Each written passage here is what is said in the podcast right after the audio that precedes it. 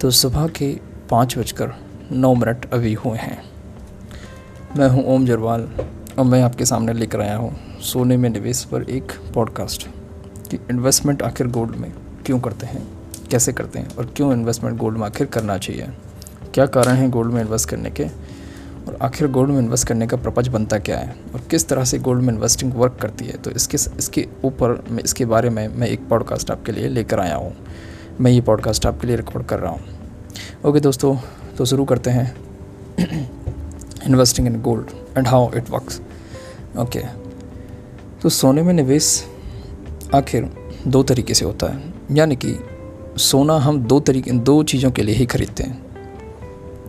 पहली बात तो सोना हम इन्वेस्टमेंट के पर्पज़ से खरीदते हैं। यानी कि प्योर इन्वेस्टमेंट के पर्पज़ से कि सोने में हमने, सोना हमने इन्वेस्टमेंट के पर्पज़ से ख़रीद के रख दिया या छोड़ दिया इस टाइप से। ओके और सेकंड तरीका होता है कि हम सोना या गोल्ड हम कंजम्पशन के लिए ख़रीदते हैं। कंजम्पशन के लिए मतलब कि सोना पहनना ऑर्नामेंट्स के तौर पे यानी कि आभूषण के तौर पे सोना पहनने के लिए यूज़ करते हैं। ओके okay, और कंजम्पशन दूसरी जगह पे भी होता है। कंजम्पशन होता है इंडस्ट्रीज़ में भी सोने का कंजम्पशन होता है। जैसे कि सोने को यानी कि जैसे सर्किट्स बनाए जाते हैं आईसी जिनको बोलते हैं इस तरह की चीज़ें या फिर कंप्यूटर्स में सोना सोना बहुत यूज़ होता है या फिर बहुत सारे इक्विपमेंट्स हैं इलेक्ट्रॉनिक इक्विपमेंट्स वहाँ पे सोना बहुत ज़्यादा यूज़ होता है। तो कहने का मतलब गोल्ड का इंडस्ट्रियल कंजम्पशन भी है मतलब उद्योग धंधों में भी सोना यूज़ किया जाता है और पर्सनल कंजम्पशन भी गोल्ड का होता है। तो दी, दो चीज़ों के लिए सोना यहाँ पे ख़रीदा जाता है। एक तो इन्वेस्टमेंट के पर्पज़ से, एक कंजम्पशन के पर्पज़ से। ओके तो अब मैं आपको बताने वाला हूँ कि सोने को अगर आप कंजम्पशन के पर्पज़ से ही ख़रीदते हैं तो तो फिर उसका कोई अल्टरनेट है ही नहीं। उसके बारे में सोचने का कोई मतलब मतलब ही नहीं बनता कि एक्चुअली कि कि सोना सस्ता है, महँगा है, क्या फ्यूचर में सस्ता होने वाला है, महँगा होने वाला है तो वहाँ पे तो आपको पहले से ही सोचना पड़, सोच के रखना पड़ेगा, ज़्यादा आपको डिसीज़न कुछ लेना नहीं बिकॉज़ आप पहनना पसंद करते हैं, सोना तो आप खरीदेंगे खरीदेंगे ही खरीदेंगे। आपको शादी में सोने की रिक्वायरमेंट पड़ने वाली है ज्वेल ज्वेलरी की रिक्वायरमेंट पड़ने वाली है तो आप वहाँ पे कुछ भी डिसीज़न लेना एक्चुअली उसका कुछ ज़्यादा फ़र्क पड़ने वाला नहीं है। आपको ये सब चीज़ें तो इन सब चीज़ों की रिक्वायरमेंट पड़ने ही पड़ने वाली है। आपको फैक्ट्री में अगर रिक्वायरमेंट पड़ने वाली है सपोज़ सोने से कुछ बनाने की तो आप, हो सकता है पहले ही सोना रखे, रख लें हैजिंग वगैरह कर लें, जैसे कि कम्युनिटी मार्केट में होती है, उस तरह से हैजिंग वगैरह कर लें, वो सब चीज़ें ठीक है। लेकिन आप ज़रा इस इस तरह की चीज़ों पर ध्यान देना, कम ही पसंद करेंगे कि सोना बढ़ रहा है, घट रहा है। ओके। तो यहाँ पर जो मैं मेन बातें करूँगा, ज़्यादातर जो बातें हम मैं करूँगा, वो सोने में इन्वेस्टमेंट से रिलेटेड होंगी। कंजम कंजम्पशन के बारे में हम ज़्यादा बातें करने वाले नहीं हैं बिकॉज़ कंजम्पशन से हमारे डिसीज़न पर कुछ ज़्यादा फ़र्क पड़ने वाले कंजम्पशन जो होता है, उसके लिए हमारे जो नॉर्मल डिसीज़न होते हैं, कि इन्वेस्टमेंट कैसे करना है, किस तरह से चीज़ों को ख़रीदना है, उस तरह की चीज़ों का कंजम्पशन के कंजम्पन का जो काम होता है, कहने वाला सोने का जो हम यूज़ करने वाले हैं, उस पर ज़्यादा फ़र्क पड़ता नहीं है। तो मैं जहाँ पर बातें करूँगा, वो इन्वेस्टमेंट के बारे में करूँगा। ओके तो गोल्ड हम दो तरीके से खरीद सकते हैं। गोल्ड दो तरीके से कैसे खरीदते हैं? एक तो फ़िज़िकल बोर्ड होता है, एक होता है डिजिटल बोर्ड तो फ़िज़िकल मोड में आखिर गोल्ड कैसे खरीदते हैं? फ़िज़िकल मोड में फ़िज़िकल मोड में गोल्ड खरीदने का तरीका है कि आप सोने के कोइंस खरीद लें बिस्किट्स खरीद लें, बार खरीद लें, या फिर आप फिज़िकली जैसे ज्वेलरी में इन्वेस्ट कर लें मतलब ज्वेलरी खरीद कर रख लें। तो ये होता है फ़िज़िकल मोड खरीदने का गोल्ड को खरीदने का। ओके एक होता है डिजिटल मोड यानी कि डिजिटली आप सोना खरीद खरीद सकते हैं, जो कि आजकल ज़्यादा प्रचलन में है। और वहाँ पे मिनिमम एंट्री जो होती है गोल्ड को परचेज करने की, वो भी काफ़ी मिनिमम होती है, यानी कि एक रुपये में भी आप गोल्ड में इन्वेस्ट कर सकते हैं, किसी वॉलेट के थ्रू तो ये भी क्लियर हो गया कि गोल्ड दो पर्पज़ से यूज़ किया जाता है एक तो इन्वेस्टमेंट के पर्पज़ से, एक कंजम्पशन के पर्पज़ से। और गोल्ड को हम दो तरीके से खरीद सकते हैं, एक तो फ़िज़िकल मोड में, एक और एक डिजिटल मोड में। तो दोनों तरीके से हम गोल्ड को ख़रीद सकते हैं। अब मैं थोड़ा सा फ़ायदे और नुकसान के बारे में बात करूँगा कि सोना फ़िज़िकल मोड में ख़रीदने के क्या फ़ायदे नुकसान है और सोना डिजिटल मोड में क्या ख़रीदने के खरीद सोना जो हम डिजिटल मोड पे ख़रीदते हैं तो उसके क्या फ़ायदे और नुकसान हैं। ओके देखो मैं आपको बोलूँ तो डिजिटल मोड के तो फ़ायदे ही फ़ायदे हैं और फ़िज़िकल मोड के नुकसान ही नुकसान है, ये मानिए। नेट नेट आपको बताऊँ तो ये निष्कर्ष निकल के आता है। देखो इनके बारे में बताता हूँ आपको। फ़िज़िकल मोड में जब हम गोल्ड खरीदते हैं तो वहाँ पर मेकिंग चार्जेस लगते हैं। मतलब आपको अगर गोल्ड को गोल्ड जब आप खरीदते हैं तो वहाँ पे अगर बिस्किट्स बिस्किट्स में गोल्ड में किसी भी चीज़ में आप कन्वर्ट करवाएँगे, उसको एक परमानेंट सेप अगर आप दिलवाएँगे तो वहाँ पे आपको मेकिंग चार्जेस देने पड़ेंगे। आपको ज्वेलरी बनवानी तो उसके मेकिंग चार्जेस आपको देने पड़ेंगे। तो मेकिंग चार्जेस का खर्चा होगा पहले तो।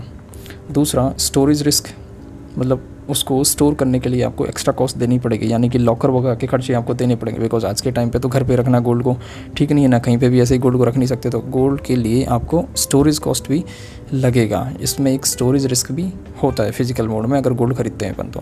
ओके थर्ड जो चीज़ है थर्ड जो बात है, वो है गोल्ड के बारे में। गोल्ड को फ़िज़िकल मोड में ख़रीदने का जो नुकसान है, वो इम्प्योरिटीज़ यानी कि हम जब सोना खरीदते हैं तो ज़रूरी नहीं है कि वो चौबीस कैरेट हो, बाईस कैरेट हो मतलब शुद्ध सोना हो, इसका कोई गारंटी नहीं है। उससे नीचे ही होगा। ज़्यादातर केसेस में 99 परसेंट केसेस में ऐसा देखने को मिलता है कि गोल्ड एम्प्योर ही होता है अगर फ़िज़िकल मोड में बाय करते तो बाकी वन एक से दो परसेंट केसेस में ऐसा होता है कि अगर जब हम कह के लेते हैं, हम जब टॉप चौबीस कैरेट देख के लेते हैं या फिर हम बहुत ज़्यादा जाँच पड़ताल के बाद में जब सोना खरीदते हैं, तब जाके हमको प्योर सोना मिलता है।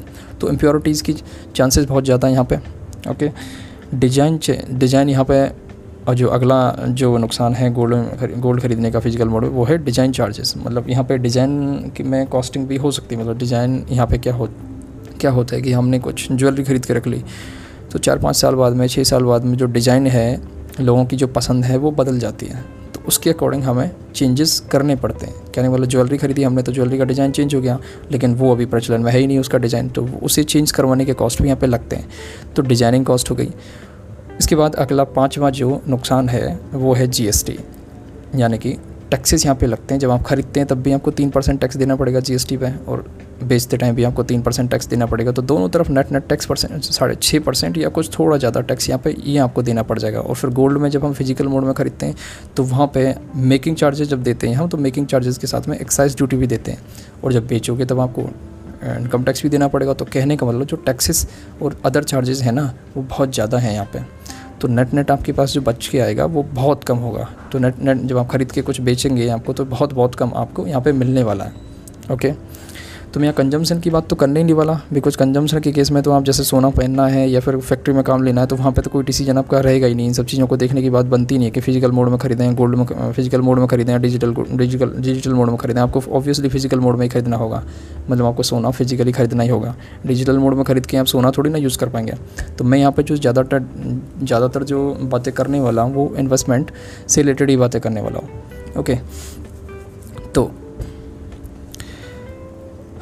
अब मैं बात करने वाला हूँ कि डिजिटल गोल्ड यानी कि डिजिटल मोड में सोना खरीदने क्या क्या फ़ायदे क्या हैं? देखो, जो फ़िज़िकल फ़िज़िकल मोड जो है, उसके जो नुकसान है, या उसके जो रिस्क हैं, उसके जस्ट अपोजिट ही डिजिटल गोल्ड के फ़ायदे हैं। यानी कि यहाँ पे कोई मेकिंग चार्जेस की रिक्वायरमेंट नहीं होती, क्योंकि आप तो डिजिटली खरीदेंगे ना। जैसे अपन, जैसे आप किसी चीज़ का वॉलेट वगैरह यूज़ करते हैं तो वैसे ही हम यहाँ पे डिजिटली मोड में सोना खरीदेंगे। यानी कि एक यूनिट खरीद लिया, एक रुपये का सोना खरीद लिया, दस रुपये का सोना खरीद लिया। और मैं अपने बारे में बताऊँ तो मैंने भी जब फ़र्स्ट टाइम इन्वेस्टमेंट शुरू किया था, से चार पाँच साल पहले, चार साल करीब पाँच छः साल पहले तो मैंने सोने में ही इन्वेस्ट करना शुरू किया था वो भी एक एक रुपये से आई थिंक मतलब जब मैं, मैंने मिनिमम एक एक रुपये से भी इन्वेस्ट करना शुरू किया था, कभी दस रुपये कभी पचास रुपये कभी सौ रुपये इस टाइप से मैंने सोना खरीदना शुरू किया था डेली के तौर पर। जो फ़र्स्ट इन्वेस्टमेंट जो था, वो था मेरा सोना ओके तो यहाँ पर गोल्ड में जो डिजिटल मोड जो है, उसमें एंट्री बहुत ही लोअर साइड है। कहने वाला आप एक रुपये से भी इन्वेस्ट कर सकते हैं। मिनिमम एक रुपये से भी आप गोना सोना खरीद सकते हैं।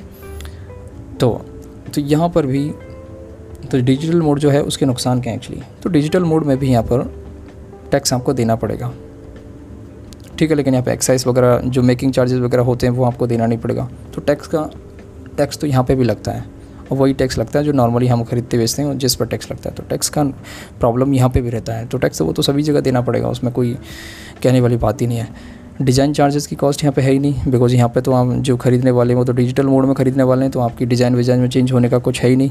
आप डिजिटल मोड में आप एक यूनिट खरीदने वाले हैं कि एक रुपये का सोना मैंने डिजिटली अपने वॉलेट में खरीद लिया। इम्प्योरिटीज़ का यहाँ पे इम्प्योरिटीज़ के यहाँ पे कोई बात ही नहीं आती कि मतलब सोना इम्प्योर हो सकता है। आप तो एकदम प्योर ही खरीदेंगे, उसमें पहले ही इसलिए आपके पास ऑप्शन होती है कि ninety nine point nine nine या फिर ट्वेंटी फोर कैरेट गोल्ड आप खरीदने वाले हैं। इस तरह से सब कुछ उसमें पहले ही दिखा भी होता है। बिकॉज़ आप फिजिकली तो यहाँ पर खरीदना नहीं चाह रहे तो आपको इम्प्योरिटीज़ का टेंशन बिल्कुल भी नहीं है। तो स्टोरेज कॉस्ट स्टोरेज की रिस्क यहाँ पर बिल्कुल नहीं है। बिकॉज़ आप जो खरीद रहे हैं, वो तो वॉलेट में वॉलेट में ही खरीद रहे हैं ऑलरेडी बस आपको आईडी पासवर्ड वगैरह आपको सेफ़ रखने हैं। की ये फ़ायदा भी है और मेकिंग चार्जेस भी यहाँ पे बिल्कुल नहीं है बिकॉज़ आप जो खरीदने वाले हैं, वो तो वॉलेट में खरीदने वाले हैं। तो कहने का मतलब जब हम डिजिटल गोल्ड खरीदते हैं ना तो सारे जितने भी नुकसान फ़िज़िकल मोड फ़िज़िकल मोड में खरीदने के जो नुकसान थे, वो सारे यहाँ पर नहीं है। उनका, वो नुकसान यहाँ पर नहीं है। तो आखिर डिजिटल मोड में ख़रीदने के नुकसान क्या है फिर? देखो डिजिटल मोड में सोना खरीदने का नुकसान है। एक्चुअली सबसे पहली चीज़ तो है साइबर सिक्योरिटी आप जब डिजिटली सोना खरीदते हैं तो आपको आप जहाँ से भी आप ख़रीद रहे हैं, जो भी जो भी वॉलेट वगैरह में, जिस भी ऐप में तो उसकी आपको सिक्योरिटी रखना बहुत ज़रूरी है। वो आपको करना पड़ेगा ऐप लॉकिंग वगैरह या फिर एंटीवायरस वगैरह जो भी यूज़ करना है या फिर इंश्योरेंस करवाना पड़ेगा, जो भी आप, जो भी आप सॉफ्टवेयर्स वगैरह यूज़ करते हैं अपने सेल फ़ोन का या फिर आप मतलब इंटरनेट बहुत ज़्यादा यूज़ करते हैं तो आपको हो सकता है आपको, या फिर आपको एक साइबर इंश्योरेंस भी करवाना पड़े। जिसको हम आजकल आईटी इंश्योरेंस भी बोलते हैं या फिर डिजिटल इंश्योरेंस भी बोलते हैं, बहुत बहुत टाइप के इंश्योरेंस जाते हैं। तो इस तरह के इंश्योरेंस हो सकता है आपको करवानी पड़े, लेकिन इसका खर्चा बहुत ज़्यादा नहीं, बहुत सस्ते में इंश्योरेंसेज हो जाते हैं आजकल। तो डिजिटल मोड में सोना खरीदने के नुकसान आखिर क्या क्या हैं, ये थोड़ा सा मैं डिटेल में जाके बात करूँगा। बिकॉज़ डिजिटल मोड में एक्चुअली कुछ ज़्यादा है भी नहीं कि इसके डिजिटल मोड के नुकसान कुछ ज़्यादा है भी नहीं। हाँ ओके तो डिजिटल मोड के लिए तो पहली बात पहली बात तो आपके पास में इलेक्ट्रॉनिक डिवाइस होना चाहिए इंटरनेट होना चाहिए उनको ख़रीदने के लिए। तो थोड़ा कॉस्ट यहाँ पे लगता है। आपको इधर उधर जाने का कुछ नुकसान इधर उधर जाना नहीं पड़ता है। डिजिटल मोड में बाय करने के लिए हम घर बैठे बैठे कहीं से भी एनी टाइम एनी वेयर आप डिजिटल गोल्ड बाय कर सकते हैं वेबसाइट एक्सेस कर सकते हैं, किसी भी इस तरह का जो फंड है वहाँ से ख़रीद सकते हैं। लेकिन डिजिटल गोल्ड जो गोल्ड हम खरीदते हैं उसके नुकसान क्या हैं? देखो, जो डिजिटल गोल्ड है ना उसका एक्चुअली उसमें टैक्सेशन का थोड़ा सा नुकसान है। लेकिन अगर मैं यहाँ पे बताऊँगा तो वो थोड़ा कॉम्प्लेक्स हो जाएगा। क्योंकि जब हम गोल्ड बेचते हैं तो यहाँ पे दोनों साइड हमें टैक्स देना पड़ता है। अब जब हम फ़िज़िकल मोड में बाई करते हैं तो वहाँ पे हम, वहाँ पे हम सामने वालों से एडजस्ट करके हम कर सकते हैं कि यहाँ पे इतना टैक्स हो रहा है, वहाँ पे इतना बिलिंग कम कर दो तो हम थोड़ा बहुत कम करवा सकते हैं। वहाँ पे हमारे पास, हमारे हाथों में थोड़ा कंट्रोल होता है। मतलब customer buying power customer buying power या फिर जो कस्टमर बार्गेनिंग बार्गेनिंग पावर हमारे पास में हाथों में होती है, लेकिन डिजिटल जो गोल्ड जब हम परचेज़ करते हैं तो उसमें हमारे पास ऐसा कुछ नहीं होता। हम लोग बिल्कुल भी बार्गेन नहीं कर सकते। लेकिन फिजिकली हम जब बाई कर सकते हैं, वहाँ पर बार्गेन बार्गेनिंग चलती है ऑब्वियसली चलती है। डिजिटली मोड में ऐसे किस तरह की कोई बार्गेनिंग नहीं होती। यहाँ पर टैक्स फिक्स होते हैं मेकिंग चार्जेस एक्साइज ड्यूटी वगैरह जो भी कुछ लगता है, वो सब कुछ नेट नेट यहाँ पे सब कुछ आएगा। तो डिजिटल मोड में गोल्ड खरीदने के और क्या नुकसान है? ओके तो डिजिटल मोड में एक्चुअली गोल्ड खरीदने के कुछ ज़्यादा नुकसान है नहीं। मेन यहाँ पर जो नुकसान है वो है टैक्सेस और चार्जेस बहुत ज़्यादा कुछ है ही नहीं। मेकिंग चार्जेस वगैरह कुछ इस तरह की चीज़ें, जैसे making charges impurities storage cost designing cost GST GST तो लगना ही ऑब्वियसली टैक्स लगना ही है, लेकिन बाकी के जो ऊपर मैंने चार्जेस बताए making charges storage risk impurities design charges वगैरह, ये जो है, इस तरह इस तरह की चीज़ें यहाँ पर ये जो सारी चीज़ें इनका कोई झंझट यहाँ पर है ही नहीं। ओके तो आखिर। अब जो मैं बताने वाला हूँ कि डिजिटल जो मोड है ना, इसमें भी ख़रीदने के बहुत सारे तरीके हैं।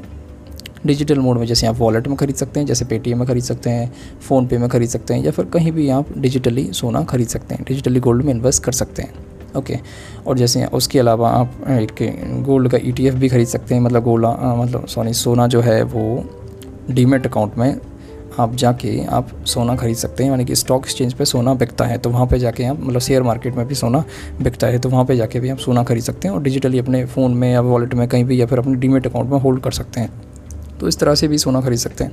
उसके अलावा तीसरा तरीका है, गोल्ड फंड। जैसे कि म्यूचुअल फंड होता है, इस तरह के, इस तरह से गोल्ड के फंड भी होते हैं जो सोना खरीदते हैं। जब हम जब हम उस फंड में इन्वेस्ट करते हैं, उस फंड की यूनिट खरीदते हैं, शेयर खरीदते हैं जैसे जैसे शेयर खरीदते हैं, ऐसे फंड की यूनिट खरीदते हैं जैसे म्यूचुअल फंड खरीदते हैं, सेम टू सेम, ऐसे ही।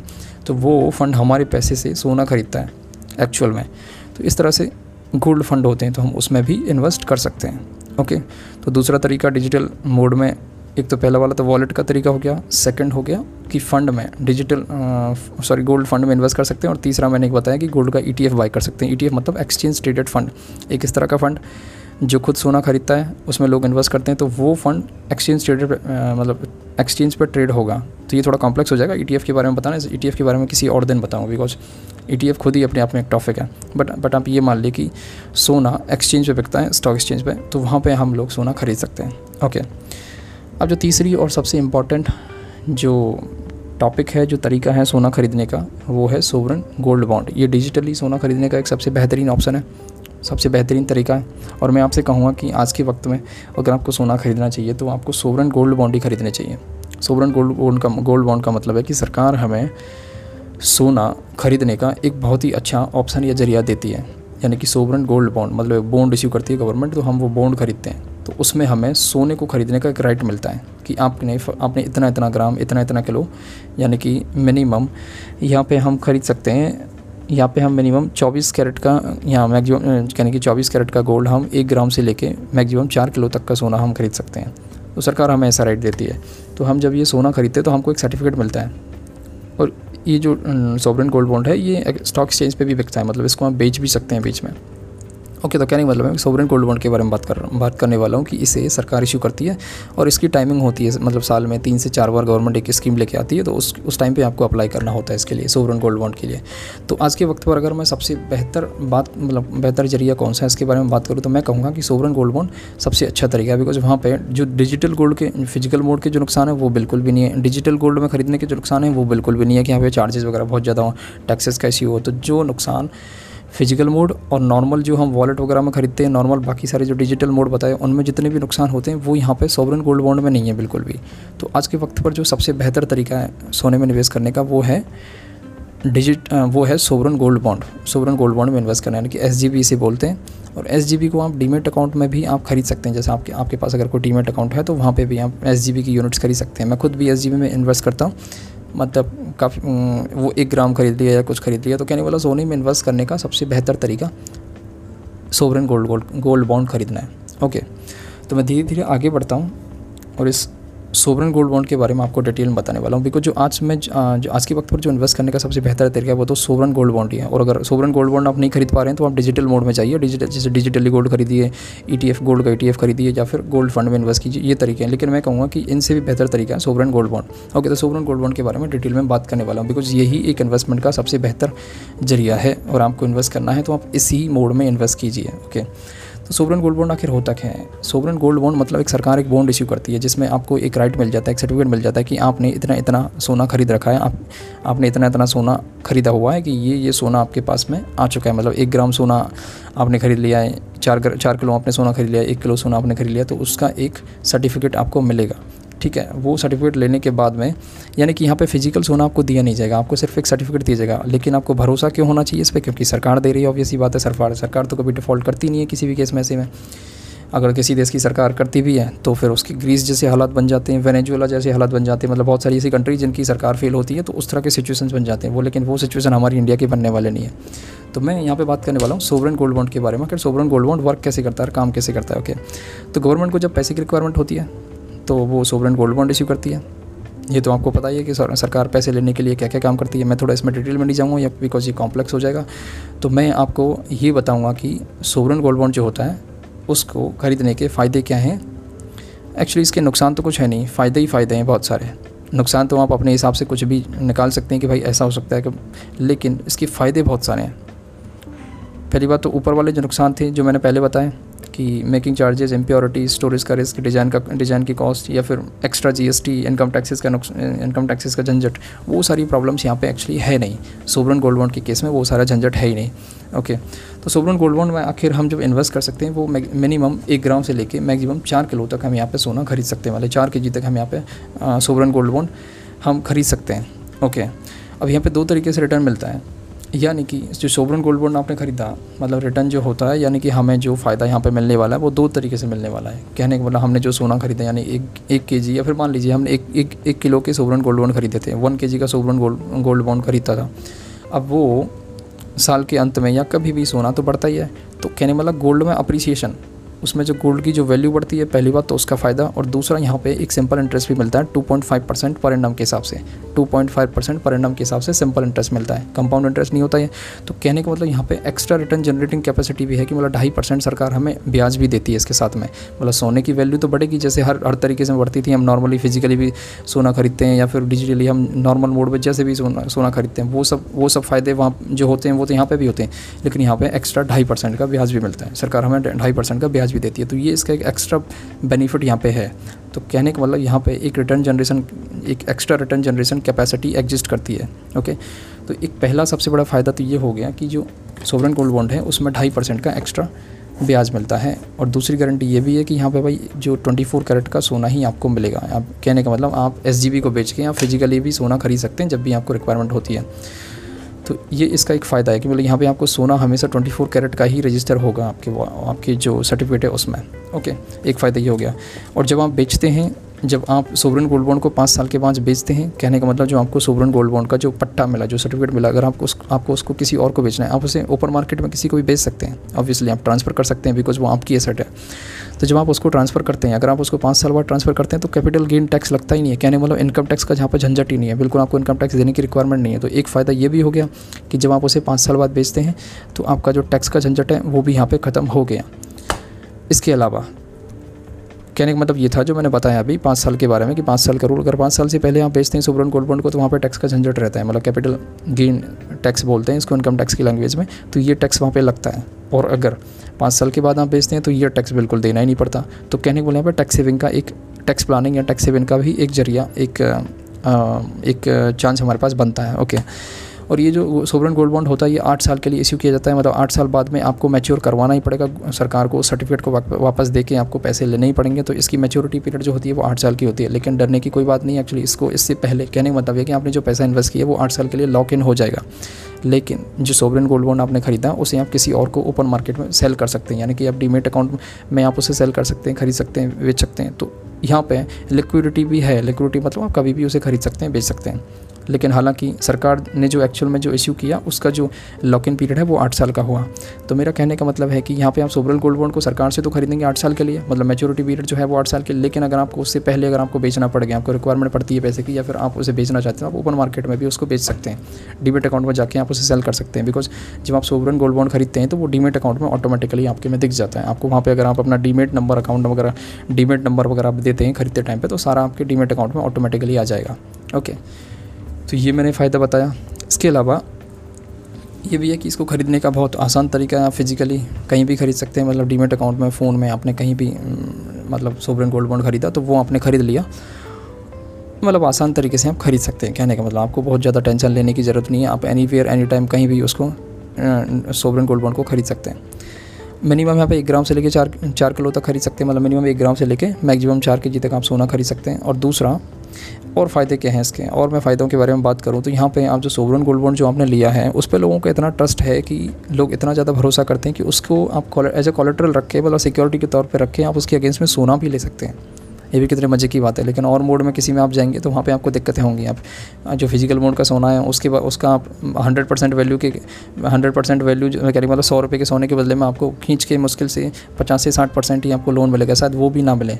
लेकिन सोवरन गोल्ड बॉन्ड के केस में ऐसा नहीं है। वहाँ पर आपको मैक्सिमम काफ़ी हद तक मतलब अस्सी परसेंट तक ऐसा होता है कि सौ रुपये का जो सोना है सौ रुपये की सर्टिफिकेट की वैल्यू तो उसके अगेंस्ट में आप अस्सी रुपये का, नब्बे रुपये का सोना नौ, नब्बे रुपये का लोन आप ले सकते हैं। तो कहने मतलब यहाँ पर लोन का भी एक फैसिलिटी है। तो मतलब लोन के लोन के लिए हम कॉलेटल के तौर पर भी यहाँ पर हम सोवरन जो गोल्ड बॉन्ड होता है, उसको यूज़ कर सकते हैं।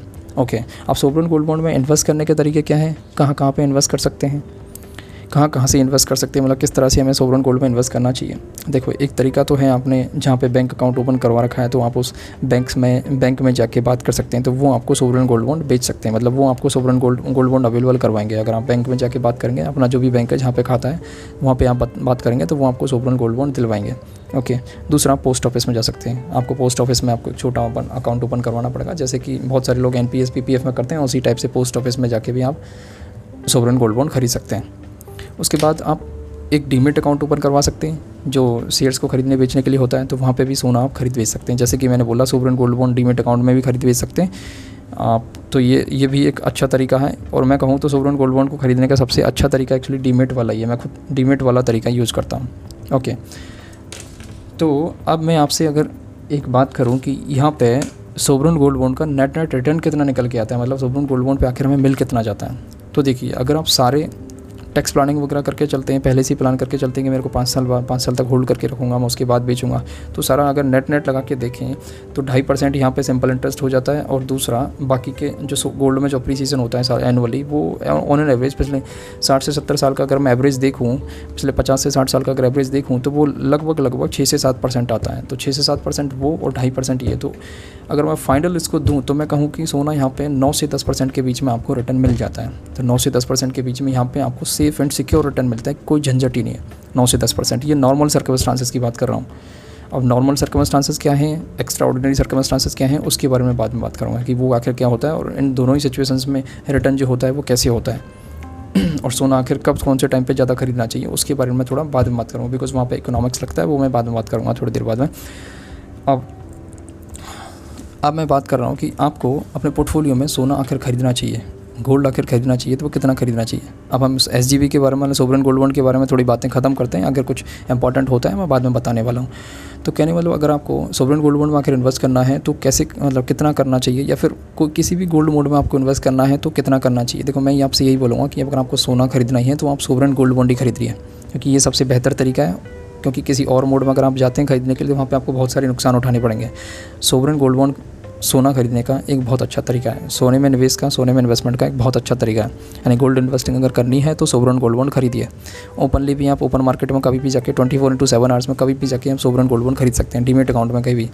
और बाकी अगर आपको फ़र्स्ट टाइम ही बाई करना है मतलब गवर्नमेंट इशू करिए तो उस, उसके लिए आपको स्कीम का वेट करना पड़ेगा कि गवर्नमेंट ले, आखिर लेके कब आ रही है। तो गवर्नमेंट तीन से चार बार ये स्कीम्स लेके आती है सोवरन गोल्ड बॉन्ड की, उसमें आपको इन्वेस्ट करना होगा। ओके तो अब मैं बात करने वाला हूँ कि गोल्ड में आखिर हमारा जो टोटल पोर्टफोलियो है, उसका किस, कितना हिस्सा गोल्ड में इन्वेस्ट के लिए होना चाहिए।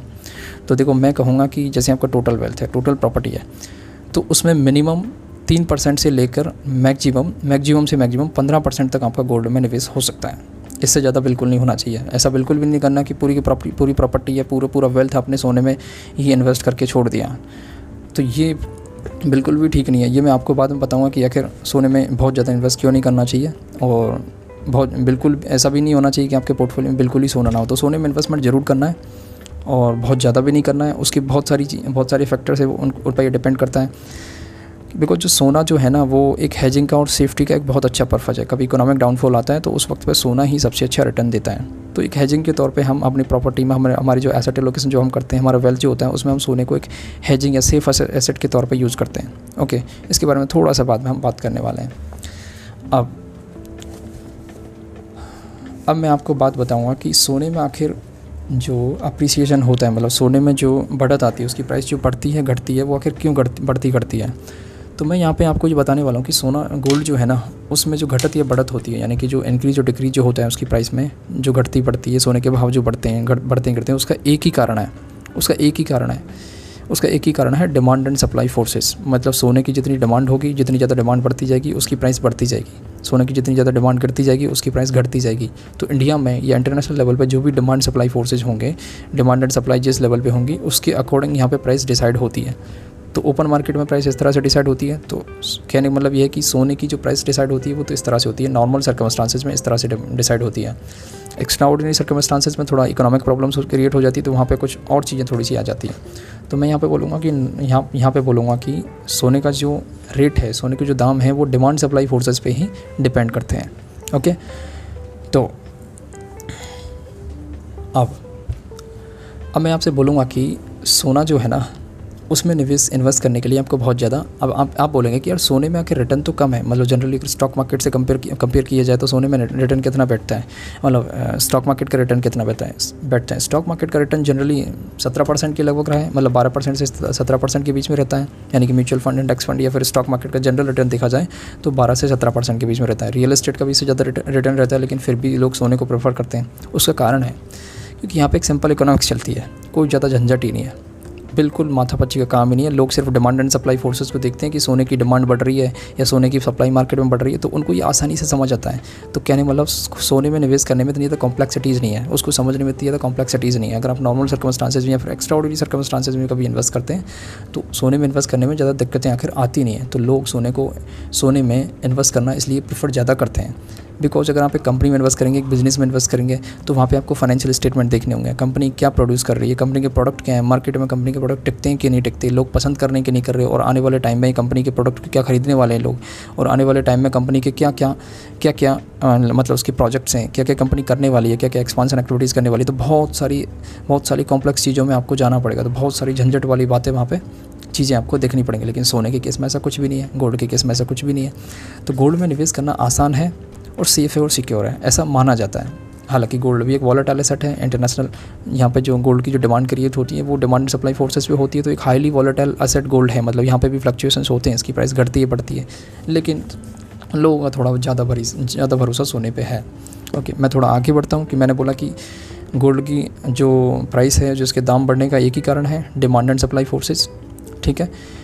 इसके अलावा अब मैं थोड़ा सा आपको कंपैरिजन करके दिखा देता हूँ कि जो बाकी की जो एसेट क्लास हैं लाइक गोल्ड या इंडेक्स फंड जो होता है, उसमें रिटर्न कितना होता है और सोने में और रिटर्न कितना होता है, इसके बारे में थोड़ा और ज़्यादा डिटेल डिटेल में आपको बता देता हूँ।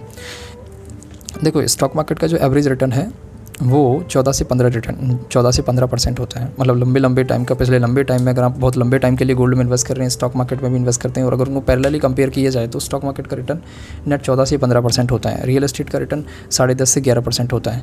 और गोल्ड का रिटर्न आखिर में बोलूँ तो मैक्सिमम से मैक्सिमम दस परसेंट होता है। तो दस परसेंट से नीचे हमेशा गोल्ड का इन्वेस्टमेंट रहेगा अगर आप लंबे, लंबी अवधि के लिए गोल्ड में इन्वेस्ट करते हैं। ठीक है? तो कहने का मतलब ये मैंने नॉर्मल सर्कमस्टांसेस की बात की दोनों ही केसेस की। मतलब गोल्ड में इन्वेस्टमेंट अगर आप नॉर्मल सर्कमस्टांसेस में करते हैं तो नॉर्मल सर्कमस्टांसेस में करते हैं तो आपको आठ से दस परसेंट का रिटर्न मिलेगा। स्टॉक मार्केट में करते हैं तो चौदह से पंद्रह परसेंट का मिलेगा। लेकिन अगर आप एक मैच्योर इन्वेस्टर हैं, दोनों की इन्वेस्टिंग को बहुत बेहतर तरीके से समझते हैं टाइमिंग करना जानते हैं कि कब यहाँ पर उतार आने वाला है, कब चढ़ाव आने वाला है स्टॉक मार्केट में कब क्या होने वाला है गोल्ड में कब क्या होने वाला है तो तब तो आप ज़्यादा रिटर्न कमा सकते हैं। उसकी तो कोई बात है ही नहीं। अगर आप एक अच्छे इन्वेस्टर हैं तो ही आप डिमांड सप्लाई फोर्सेस को बहुत अच्छे से तरीके से समझेंगे। मार्केट में होने वाले उतार चढ़ाव को बहुत अच्छे अच्छे तरीके से समझेंगे। तो मैं कहूँगा कि ये जो मार्केट टाइमिंग का जो, ये जो तरीका है स्ट्रेटजी है ना, ये तो मैच्योर लोगों के लिए है।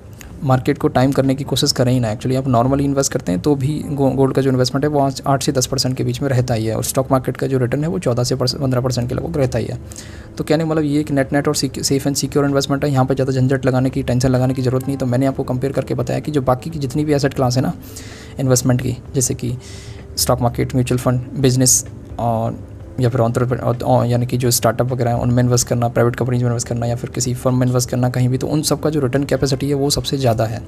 वो गोल्ड से तो ज़्यादा ही एक्चुअली रियल एस्टेट की भी गोल्ड से ज़्यादा रिटर्न अर्निंग कैपेसिटी है तो गोल्ड एक्चुअली जो रिटर्न देता है, वो काफ़ी कम देता है इन सारी एसेट क्लासेस के कंपैरिजन में। तो फिर लोग आखिर गोल्ड में इन्वेस्ट क्यों करते हैं? देखो, उसका एक कारण है एक्चुअली मैंने बताया कि गोल्ड हमारे पोर्टफोलियो में एक सेफ़ एंड सिक्योर एसेट के तौर पर काम करता है। मतलब कि इसका कारण क्या है? देखो जब जब इकोनॉमिक डाउनफॉल आता है ना, यानी कि एक्स्ट्रा ऑर्डिनरी सर्कमस्टांसेस जब जब आते हैं तो उस वक्त गोल्ड रिटर्न ज़्यादा देता है, बाकी सारी एसेट क्लास के कंपैरिजन में।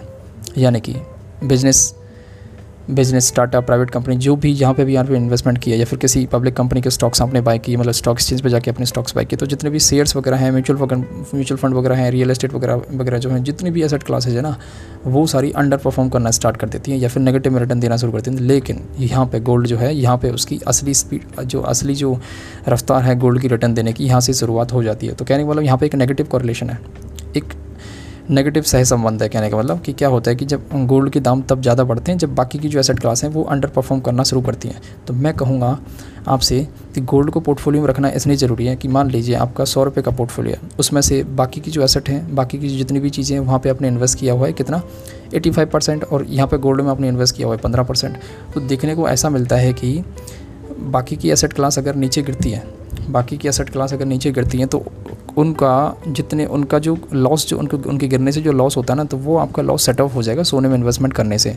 यानी कि सोना जो है ना, काफ़ी बार ऐसा भी होता है कि भाई वो सौ सौ परसेंट भी बढ़ जाता है, डेढ़ डेढ़ सौ परसेंट भी बढ़ बढ़ जाता है, जब बहुत सारी, बहुत ज़्यादा कंडीशन ख़राब हो जाती है। जैसे कोरोना जैसी सिचुएशन हो जाती है two thousand two thousand eight का जो सब प्राइम क्राइसिस था, या फिर ninety one ninety two tech bubble और 1930 की मंदी तो इस टाइप की चीज़ें जो हैं, इस तरह की सिचुएशंस में सोने के दाम बिल्कुल ज़्यादा बढ़ते हैं। मतलब जब स्ट्रेस्ड सिचुएशन होती है ना इकोनॉमी में डिस्ट्रेस्ड हालात बने होते हैं बहुत ज़्यादा मंदी बनी होती है, बहुत ज़्यादा बुरे वक्त में सोना अच्छा रिटर्न देता है। तो सोने को एक सेफ्टी के तौर पे, यानी कि पोर्टफोलियो में एक हैजिंग या एक सुरक्षा कवर के तौर पे सोने को यूज़ किया जाता है, ठीक है? सोने को इन्वेस्ट करने का एक ही कारण है कि सोने को अगर आपको इंडिविजुअली खरीदना है तो इंडिविजुअल खरीदना तो एक सुसाइड करना है बिकॉज़ जिस कंट्री का इन्फ्लेशन रेट अगर छः से सात परसेंट है मतलब सात परसेंट के लगभग तो इन्फ्लेशन ही है, और अगर आप अगर अपने पोर्टफोलियो में सिर्फ़ सोना ही सोना रखते हैं तो उसका रिटर्न नेट नेट तो बन के आना है, कितना आठ से दस परसेंट के बीच में तो आपने कमाया क्या? कुछ भी नहीं बिकॉज़ आप यहाँ पर टैक्स भी तो देने वाले हैं हल्का फुल्का टैक्स भी तो देने वाले वो डिपेंड करता है आपकी टैक्स प्लानिंग स्ट्रेटजी क्या है।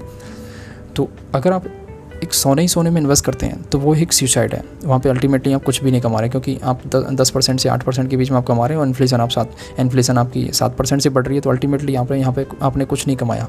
नेट नेट आपने कुछ नहीं कमाया। लेकिन अगर आप एक पोर्टफोलियो में सोना डालते हैं मतलब तीन परसेंट से लेकर पंद्रह परसेंट के बीच में आप सोना रखते हैं तो वो एक हैजिंग के तौर पर बहुत अच्छे से काम करता है। ठीक है?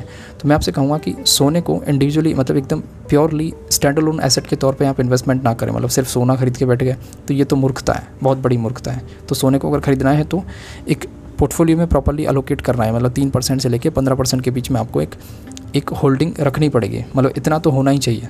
इतनी ही होनी चाहिए और उस पंद्रह परसेंट से ज़्यादा नहीं होनी चाहिए। वो आपकी एज पे भी डिपेंड कर सकती है। आप जैसे जैसे आदमी की एज बड़ी एज ज़्यादा होती जाती है मतलब उसकी एज जब बढ़ती है तो वो गोल्ड में इन्वेस्ट करना ज़्यादा पसंद करता है। तो मैं कह रहा हूँ कि आप तीन से लेकर पंद्रह परसेंट तक मैक्सिमम अपने पोर्टफोलियो में सोना होल्ड कर सकते हैं। आपकी प्रॉपर्टी का तीन से पंद्रह परसेंट का हिस्सा सोने में हो सकता है, लेकिन उससे ज़्यादा अगर आप करते हैं तो एक सुसाइड है। ठीक है? मतलब आप फाइनेंशियल सुसाइड कर रहे हैं। अपने पैसे को आप सस्ते दामों में एक्चुअली होल्ड करके बैठे हैं। मतलब जब मार्केट में बहुत अच्छी अपॉर्चुनिटीज़ हैं रिटर्न लेने की तो वहाँ पे आप फिर, वहाँ पे आप फिर भी मतलब सोने में इन्वेस्ट करके बैठे हैं और मतलब अब एक रिटर्न जनरेट करने की कैपेसिटी ज़्यादा है, लेकिन फिर भी आप मूर्खता के तौर पर आप वहाँ पर सोना खरीद के बैठे हैं और कम रिटर्न कमा रहे हैं। तो मैं आपसे कहूँगा कि सोना अगर खरीदना है तो प्रॉपरली एक फिक्स रेशियो में खरीदें। मतलब दस, तीन परसेंट से लेकर पंद्रह परसेंट के बीच में ही सोना खरीदें टोटल वेल्थ का। ये आप खुद डिसाइड कीजिए कि आपको, आपका सोने में निवेश कितना होना चाहिए, लेकिन तीन परसेंट से लेकर पंद्रह परसेंट के बीच में हो सकता है। ओके तो मैं इस बात को थोड़ा आगे बढ़ाता हूँ, इस बारे में ज़्यादा बातें होगी। तो कहने मतलब सोने में अगर निवेश करना है, और अगर आप मार्केट को टाइम कर सकते हैं तो ये तो काफ़ी अच्छी बात है कि आपको जैसे रियल इस्टेट से पैसा थोड़ा निकालना है स्टॉक मार्केट से थोड़ा पैसा निकालना है और मार्केट जो है बहुत ही पीक लेवल पे चल रहा है मतलब इकोनॉमी बहुत पीक लेवल पर चल रही है। एक पीक लेवल मतलब उसकी हाईएस्ट लेवल पर चलती है, बहुत ही तेज़ी से रफ्तार हो रही है इकोनॉमी में बहुत ज़्यादा डेवलपमेंट हो रहा है एम्प्लॉयमेंट बहुत ज़्यादा तेज़ी से बढ़ता जा रहा है। तो समझ लीजिए इकोनॉमी में पीक आ गया है। इकोनॉमी में पीक आ गया मतलब कि इकोनॉमी अपने मैक्सिमम स्पीड पर, रफ्तार पर पहुँच चुकी है और उसके बाद में यहाँ पर रिसेशन आना स्टार्ट होगा। मतलब इकोनॉमी में स्लो ग्रोथ होना स्टार्ट होगी। तो जब स्लो ग्रोथ होना स्टार्ट होती है इकोनॉमी में तो हम जो पैसा हम इकोनॉमी में इन्वेस्ट कर रहे थे ना, बाकी की एसेट क्लास में इन्वेस्ट कर रहे थे तो वो पैसा वहाँ से निकल के या फिर वहाँ ना जाके गोल्ड में आना इन्वेस्ट गोल्ड में आना शुरू हो जाता है। तो इसे बोलते हैं टाइमिंग लोग यहाँ पर टाइमिंग भी करते हैं। मार्केट को टाइम भी करने की कोशिश करते हैं। इकोनॉमी को टाइम भी करने की कोशिश करते हैं। तो वो जो फ्लो इन्वेस्टमेंट का जो फ्लो था, वो बाकी की जो एसेट्स में जा रहा था, जो पैसा, वो अब निकल के या फिर वहाँ ना जाके गोल्ड में जाना शुरू हो जाता है।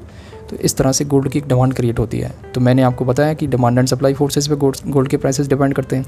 तो यहाँ पे गोल्ड का प्राइस बढ़ना शुरू हो जाएगा। तो इस तरह से एक्स्ट्रा ऑर्डनरी सर्कमस्टांसेज में गोल्ड इस तरह से ज़्यादा अच्छा परफॉर्म करता है, यानी कि उसका रिटर्न बहुत ज़्यादा बेहतर होता है। तो मैं आपसे ये कहूँगा कि पोर्टफोलियो में आप बैलेंस करके चलें, बाकी की एसेट क्लास में भी इन्वेस्ट करें, बाकी की एसेट क्लास में भी इन्वेस्ट करें और गोल्ड में भी इन्वेस्ट करें। स्टैंड लोन गोल्ड खरीदना तो एक सुसाइड है, ठीक है? तो मुझे लगता है कि मैंने ज़्यादातर चीज़ों को गोल्ड में यहाँ गोल्ड में इन्वेस्टिंग के बारे में यहाँ पे कवर कर लिया है। और इतना भी नॉलेज गोल्ड में इन्वेस्ट करने के लिए सफिशियंट है। और मैं आपसे यही बोलूँगा कि गोल्ड नॉर्मल सर्कमस्टांसेज में आठ से दस परसेंट के बीच में रिटर्न देता है और अगर आप गोल्ड को खरीदना ही है तो पोर्टफोलियो एज ए पोर्टफोलियो में एक एसेट क्लास के तौर पर एक फिक्स परसेंटेज की परसेंटेज में ही खरीदें तीन से पंद्रह परसेंट के बीच में खरीदें। इंडिविजुअल गोल्ड में इन्वेस्ट करके ना बैठें, वो एक फाइनेंशियल सुसाइड है, ठीक है? और इसका रिटर्न आठ से दस परसेंट के बीच में रहता है। बाकी की सारी एसेट क्लास जो हैं, इससे ज़्यादा रिटर्न देती हैं और अगर गोल्ड में इन्वेस्ट करना है तो सबसे बेहतर तरीका सोवरन गोल्ड बॉन्ड है। फ़िज़िकल मोड में अगर आपको खरीदना ही है तो आप सिर्फ़ ज्वेलरी खरीदिए बिकॉज़ ज्वेलरी तो आपको पहनना ही है ना उसमें तो आप सोच ही नहीं सकते कि भाई ये सोना महँगा या सस्ता है, शादी के लिए ज्वेलरी खरीदनी है तो उसमें तो आप सोच ही नहीं सकते। इंडस्ट्रियल कंजम्पशन के लिए अगर खरीदना है मतलब कुछ सर्किट्स वगैरह बनाने हैं, कुछ आई वगैरह कुछ बनानी है, या फिर और कहीं भी जहाँ जहाँ पर सोना यूज़ होता है कंप्यूटर्स बनाने के लिए, जहाँ पर भी कंप्यूटिंग डिवाइसेस वगैरह में ज़्यादा सोना यूज़ होता है तो कहने मतलब जहाँ पे यूज़ करना है तो वहाँ पर तो कोई ऑप्शन बनता ही नहीं, वो तो हमको खरीदना ही पड़ेगा तो वहाँ पर सोचने का कुछ है ही नहीं। वहाँ पे कुछ कॉम्प्लेक्स चीज़ें हैं हेजिंग की लेकिन उनके बारे में बात नहीं करूँगा, क्योंकि वो एडवांस लेवल की चीज़ें और वो समझ में नहीं आएँगी लोगों को। तो मैं कहूँगा कि सोने में अगर इन्वेस्ट करना है तो sovereign gold bond is the bestest option to invest in gold okay तो अगर इन्वेस्ट करना है सोने में तो सोवरन गोल्ड बॉन्ड खरीदें। या फिर आप अगर ये नहीं कर पा रहे हैं तो आप डिजिटल मोड में सोना खरीदें, या तो वॉलेट में सोना खरीद लें ई e खरीद लें गोल्ड के, या फिर गोल्ड फंड में इन्वेस्ट कर दें, जैसे म्यूचुअल फंड की तरह होता है। तो digital mode is the bestest mode to invest in gold okay physical mode में जाना ही नहीं है मतलब फिजिकली सोना खरीदे मत, उसके बहुत सारे नुकसान हैं। तो मैं अगर इस पॉडकास्ट को समअप करूँ तो सोने में निवेश करना है तो डिजिटल मोड में इन्वेस्ट कीजिए और अगर बेहतर बहुत ज़्यादा अच्छा रिटर्न चाहिए आपको मतलब आप सोने में एक इन्वेस्टर ही बनना चाहते हैं, अच्छी खासी अपने पोर्टफोलियो में इन्वेस्टमेंट के तौर पे सोने को होल्ड करना चाहते हैं लंबे तौर पर लंबे वक्त के लिए तो सोने में इन्वेस्ट करने का सबसे बेहतर तरीका है सोवरन गोल्ड बॉन्ड और जिसके बारे में मेजोरिटी जो जो फैक्टर्स थे वो मैंने आपको यहाँ आपको यहाँ पर बता दिए हैं। तो मैं कहूँगा sovereign gold bond is the bestest method to invest in gold और इसके अलावा डिमांड एंड सप्लाई के बारे में बता फोर्सेस के बारे में बता दिया कि जब जब एक्स्ट्रा ऑर्डिनरी सर्कमस्टांसेस होते हैं तो उस केस में सो, सोने की डिमांड बहुत ज़्यादा बढ़ जाती है। अगर आप इस चीज़ का पता लगा सकते हैं कि स्टॉक मार्केट या इकोनॉमी गिरने वाली है गिर सकती है इकोनॉमी बहुत पीक लेवल पर वहाँ से गिरावट आ सकती है तो आप जो पैसा उन बाकी के एसेट क्लास में पुट करने वाले थे वो पैसा वहाँ ना पुट करके या फिर वहाँ से निकाल के आप गोल्ड में इन्वेस्ट कर सकते हैं। अगर आप इस तरह से कर सकते हैं तो आपके सोने का जो इन्वेस्टमेंट जो टोटल पोर्टफोलियो का जो रिटर्न है वो आपका ज़्यादा हो सकता है। तो फाइनली इस पॉडकास्ट को मैं समअप करने वाला हूँ। आई होप कि सारी बातें मेरे दोस्तों को, मेरे मित्रों को समझ आ गई हो। और मैंने इसमें बहुत मैक्सिमम चीज़ों को कवर कर लिया है कि सोने में आखिर इन्वेस्टमेंट करते कैसे हैं और किस तरह से करते हैं, ये भी आपको मैंने बता दिया कि यहाँ फिजिकली खरीद सकते हैं डिजिटली खरीद सकते हैं। तो बहुत बहुत चीज़ों को मैंने यहाँ पर कवर कर दिया है, जो कि सोने में इन्वेस्टमेंट करने के लिए एक काफ़ी अच्छी इन्फॉर्मेशन है। ठीक है? तो दोस्तों, चलता हूँ। अलविदा बोलता हूँ आपको। ठीक है दोस्तों बाय